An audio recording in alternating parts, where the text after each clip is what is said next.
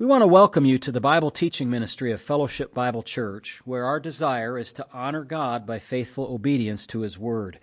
If you want to understand the Bible better, please continue to listen as Pastor Matt Postiff explains and applies the biblical text one verse at a time. You can reach us with questions or for more teaching audio and print material at our website, fbcaa.org. You can also watch our services live at fbcaa.org slash live. We want to thank you for listening and pray that you will be edified. Join us now as Pastor Postiff opens God's Word. Okay, all right, welcome. Uh, welcome tonight. Glad that you're able to join us this evening, and especially a word of welcome to those of you that are online. Perhaps you're at your home, um, near or far away. Perhaps you're even in a rehab center. I would, uh, that would be neat if you could uh, watch from those places and uh, or hospital room and be involved in our services. We are in Matthew chapter 14. We're continuing where we left off one week ago with the, the account of Jesus walking on the water. And we, I don't know if I mentioned it because we didn't really get to the end of the message last time. We were in part two tonight that the truth is that Jesus is worthy of worship because he is God. He is worthy of worship because he is God, and that truth is very clearly uh, laid out in verse 33, which is the capstone of the passage, where it says, Then those who were in the boat came and worshiped him, saying, Truly, you are the Son of God. Well, they might not have understood everything that they were saying there, but they did understand it enough to know that this was something very special going on. So, uh, indeed, the Lord walked on water, and uh, that was a humanly impossible thing, as we said. That phrase has come down into modern English that way uh, to indicate a miraculous kind of event. And uh, you recall uh, the passage, Jesus pushed his disciples off into the boat. You know, he said, "Look, you've got to go." He let the he kind of dismissed the crowds.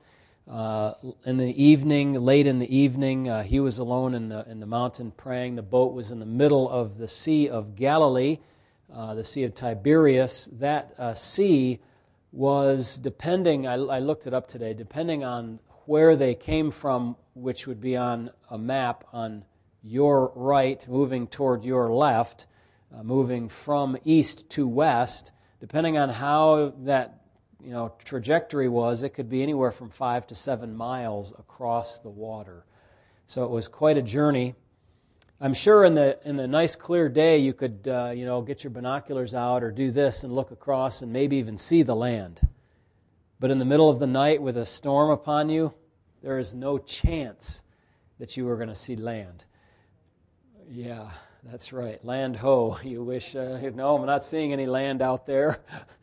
So uh, it, was a, it was a bad situation for them. So uh, they, they had a problem. They had a very difficult situation. It says that they were tossed by the waves, for the wind was contrary. So there was a level of difficulty assigned to them by the Lord. The Lord, remember, gave them this trial. He put them into it. Uh, he, he, he designed it, he ordained it, planned it, uh, and implemented it upon them. So they had a difficult situation. Now, it's unlike the account where they were in the boat with Jesus when he was asleep, and uh, they became very afraid that they were going to die, and they woke him up and, and said, Don't you care that we're dying here? You know, wake up. And of course, he stilled the storm then, back some chapters uh, and in all the other in, in the other gospels. But this time they're in the boat having difficulty, and in the fourth watch of the night, sometime between probably 3 a.m. and 6 a.m., good sleeping hours, uh, they're toiling at the at the oars, rowing this thing, and Jesus went to them walking on the sea. Just a nice little stroll on a bumpy little walk on the water, which was waves. Um, that would have been something to see. When the disciples saw him walking on the sea, they were troubled, saying, It is a ghost.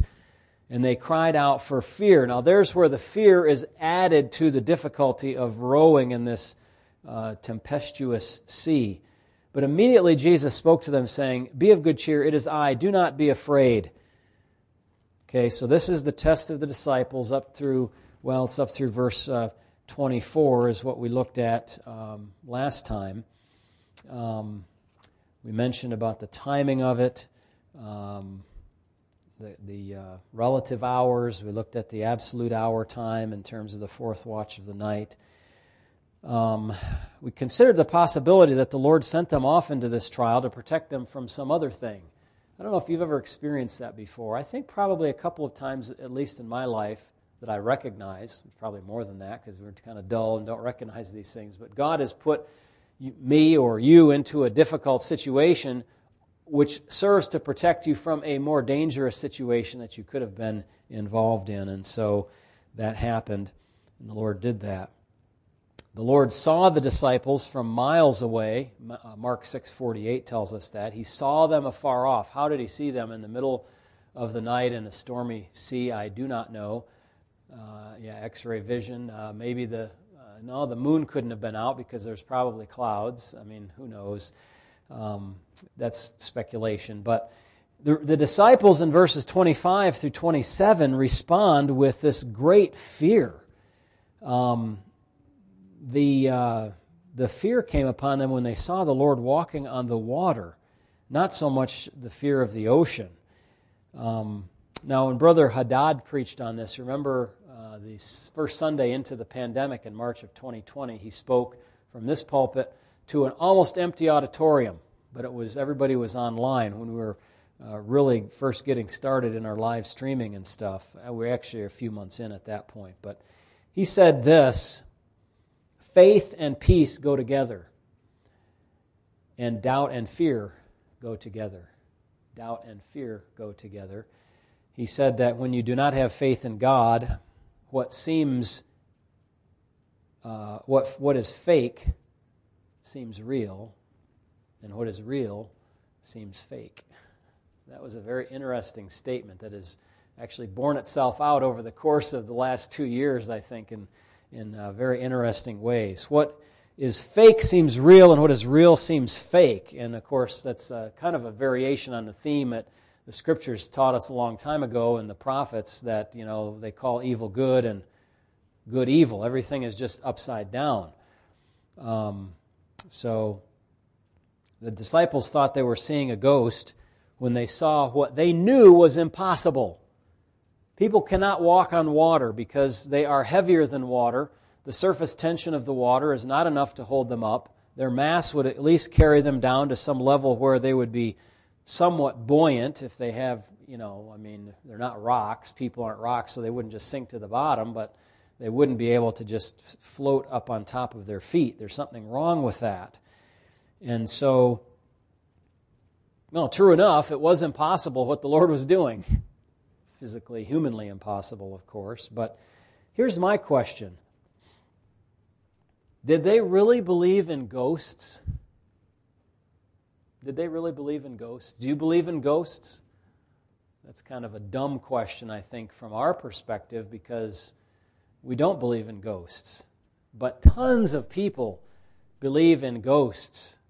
And what I mean by ghosts is the spirits of the departed dead wandering around or haunting a house that they used to live in or, or something like that. It's a fantastic kind of story and conjures up the uh, imaginations but there is no such thing as that because, oh, if you look at Luke 16, the the uh, rich man and Lazarus, you know, the rich man wasn't going to wasn't about to be let out of Hades to go wander about in, you know, some haunted house in his old mansion somewhere and and uh, you know go through the grounds and howling and moaning and all these sorts of things. Uh, what a terrible existence that would be anyway. But um, just going around scaring people all the time. that doesn't happen. Uh, there is no such thing as that. Now there are demons. Certainly there are. De- there is demonic activity, and they can make themselves uh, appear or do things that are very odd. And I'm not going to speculate on what that could be like. Thankfully, we don't have as much experience with that in our culture because generally we have had a reign of common grace and of some Christian sensibility over the past several centuries, certainly not perfectly by any stretch of the imagination. Uh, there's always been a battle going on, uh, you know, 100, 150, 200 years ago, battles for what is right and wrong, battles for the souls of men.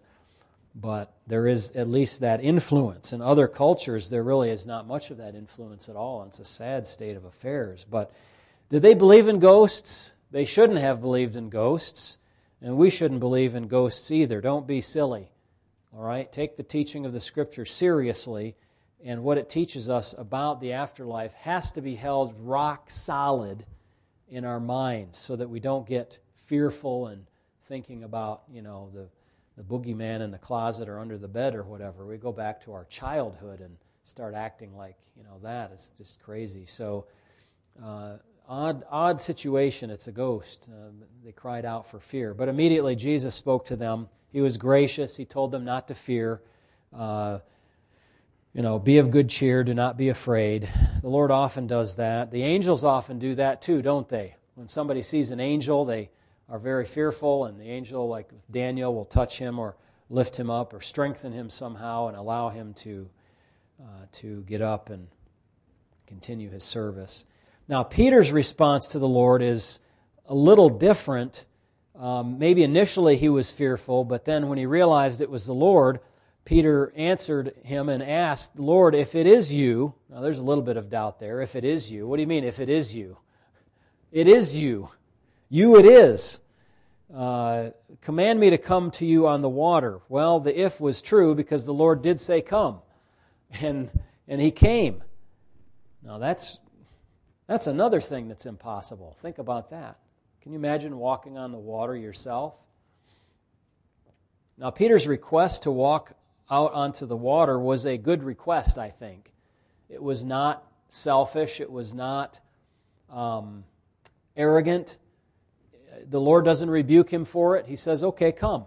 You have that kind of faith? Come. We'll put that faith to exercise. It was not a sin.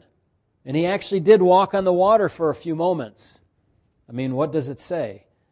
Uh, he came down out of the boat. He walked on the water to go to Jesus. So he did. It's not a figment of imagination. It's not, you know, some, I mean, it's, it is some strange uh, phenomena of levitation, we could say. I don't know how, but how. Uh, scripture doesn't tell us that. All it tells us is the effect. And he walked on the water to go to Jesus. Now, when he was focused on the Lord, as you know, he did okay. But then what happens in verse number 30? But when he saw the wind was boisterous. Now, what had changed? What had changed from when he was in the boat to when he was outside of the boat? Nothing. Wind was boisterous before. What's that? His perspective. Yeah. Oh, now it's worse. I'm out. I'm out in the. You know, I'm not in the safety of my home. Now I'm outside of the home. It's the same wind, but it's a little more scary when you're out in the middle of the, you know, 60 mile an hour wind gusts and when you're inside the home and you're not feeling the wind gust. But the, nothing changed about the wind, nothing changed about the waves, nothing changed about the waters, but he became afraid and and he began to sink. Now, normally, and if somebody in that, in that situation, they would go down right away, but he was kind of, I don't know, how slowly was he just going, you know, down like this and just sinking in? Uh, he began to sink and he cried out, saying, Lord, save me. Well, that's uh, another good prayer. By the way, um, it may be that this kind of activity, walking on the water, will be possible perhaps in our glorified bodies. I don't know but I'm just speculating. You come back and talk to me, and you know when we're all in heaven, and uh, and tell me if I was right or not. Okay, I'll be interested to see.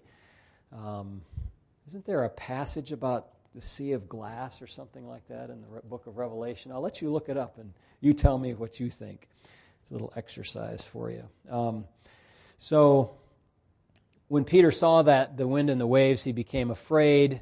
It's often said from this passage, and I think wisely, you know, he got his eyes off of Jesus and he got messed up. You know, get your eyes off the Lord and you get messed up. You get your eyes on the persecution and you get into, into trouble. You get, you know, you, you take your eyes off the author and finisher of our faith and you get into all kinds of other things and you lose sight of the realities of life. So keep your eyes focused on the Lord Jesus. Think about him because he is God and he's worthy of your every and best thought. Now, what did he do? He prayed. Now, he was able to pray directly face to face with the one that he was praying to, but we can do the same. This is a short prayer, it's an effective prayer.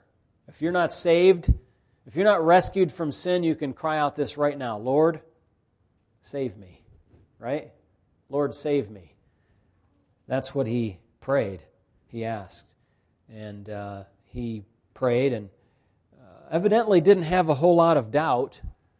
Maybe the exigency of the situation banished the doubt like oh boy if i don't say this i'm, I'm going down and uh, but there's one who can save me because he's already up on this water. He can haul me out of this uh, out of this mess. And so jesus did that very thing. Um, it says immediately jesus stretched out his hand and caught him and said to him oh you of little faith why did you doubt uh-oh well he did doubt actually he, he didn't doubt in the fact that the Lord could save him, but he doubted before that, right? He doubted when he was when he was out on the water and beginning to sink, seeing the boisterous waves. Think about it. What's the power of a wave compared to the power of Jesus?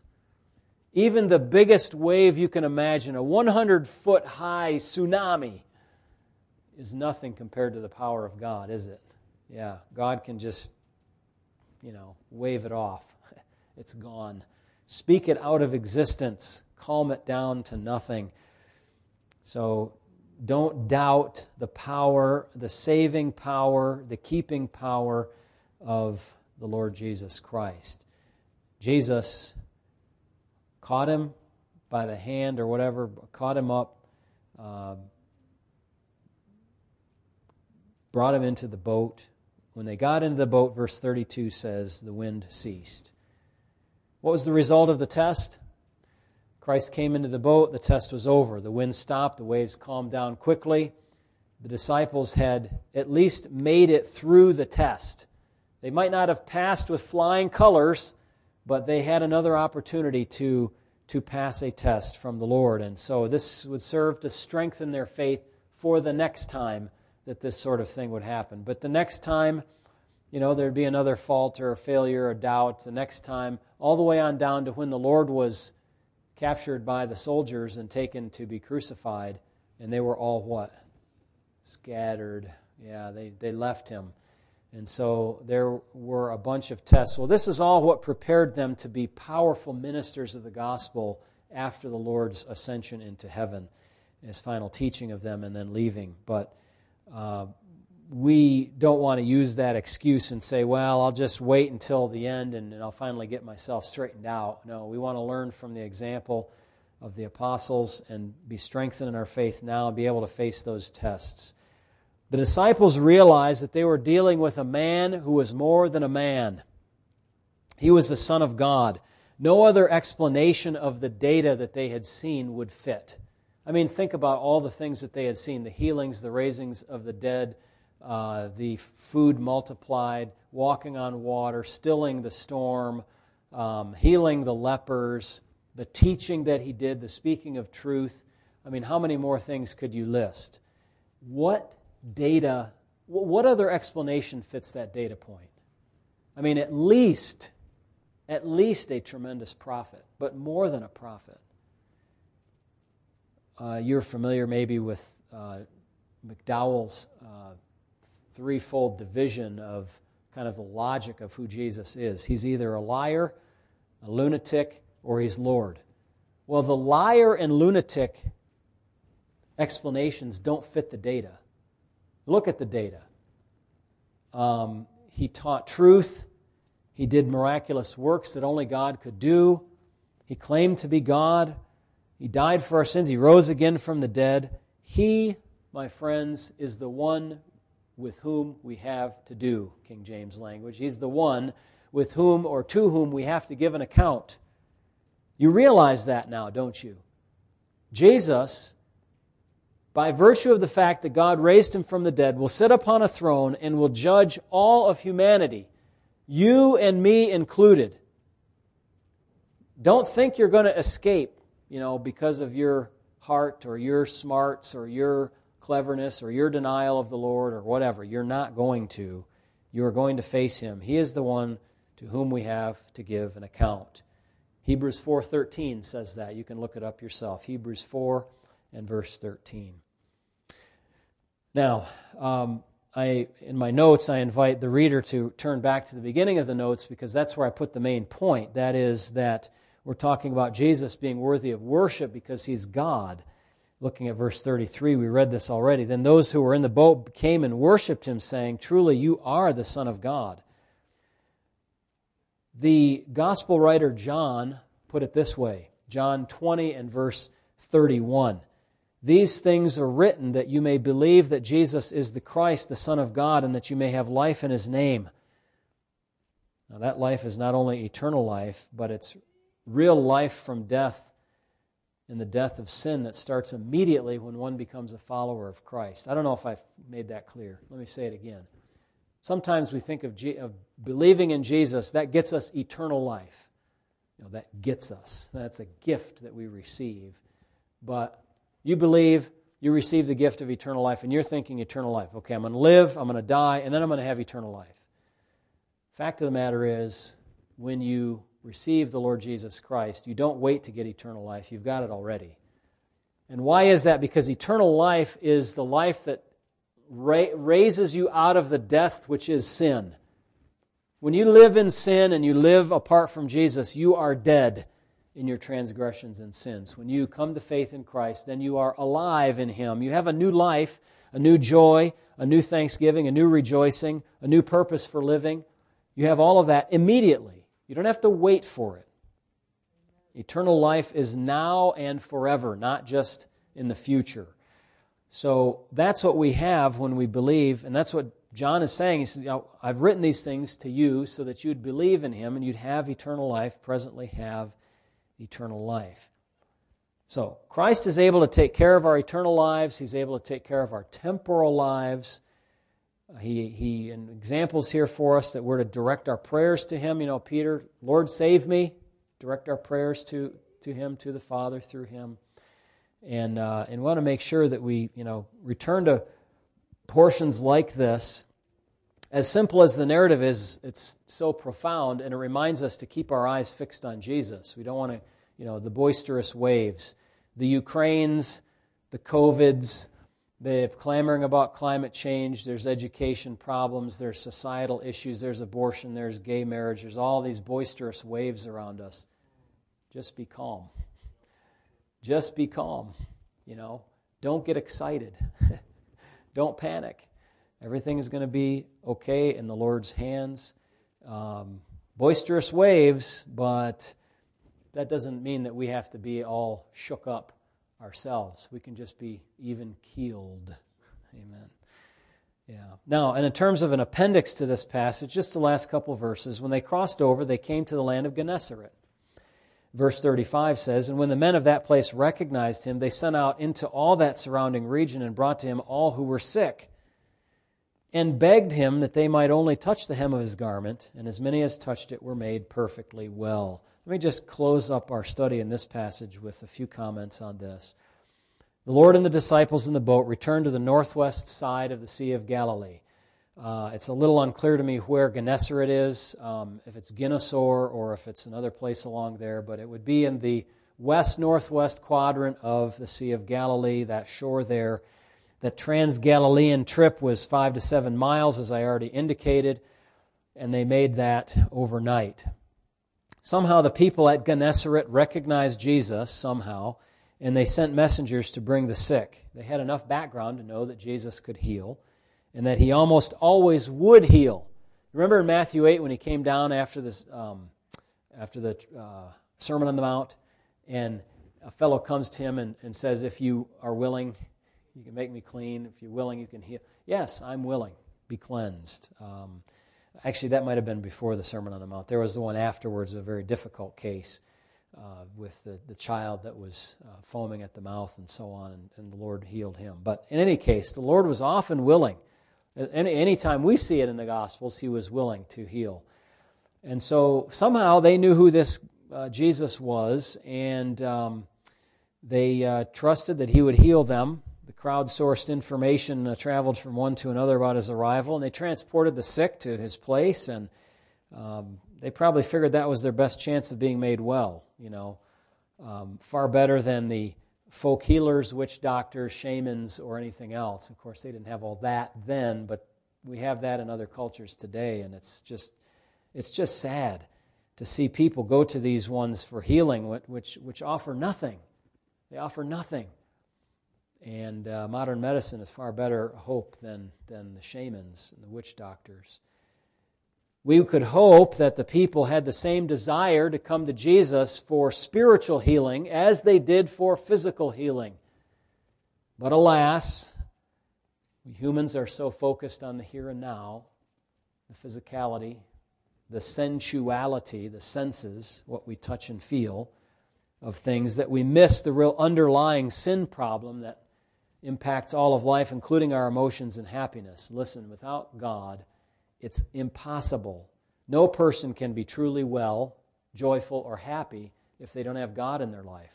Oh, they can mask it, they can have use riches and pleasures and all of that sort of thing, but you cannot be happy like a Christian can be happy. In the most deprived of circumstances, Christians exist in great joy in this world which other people look at and say, huh, how can that be?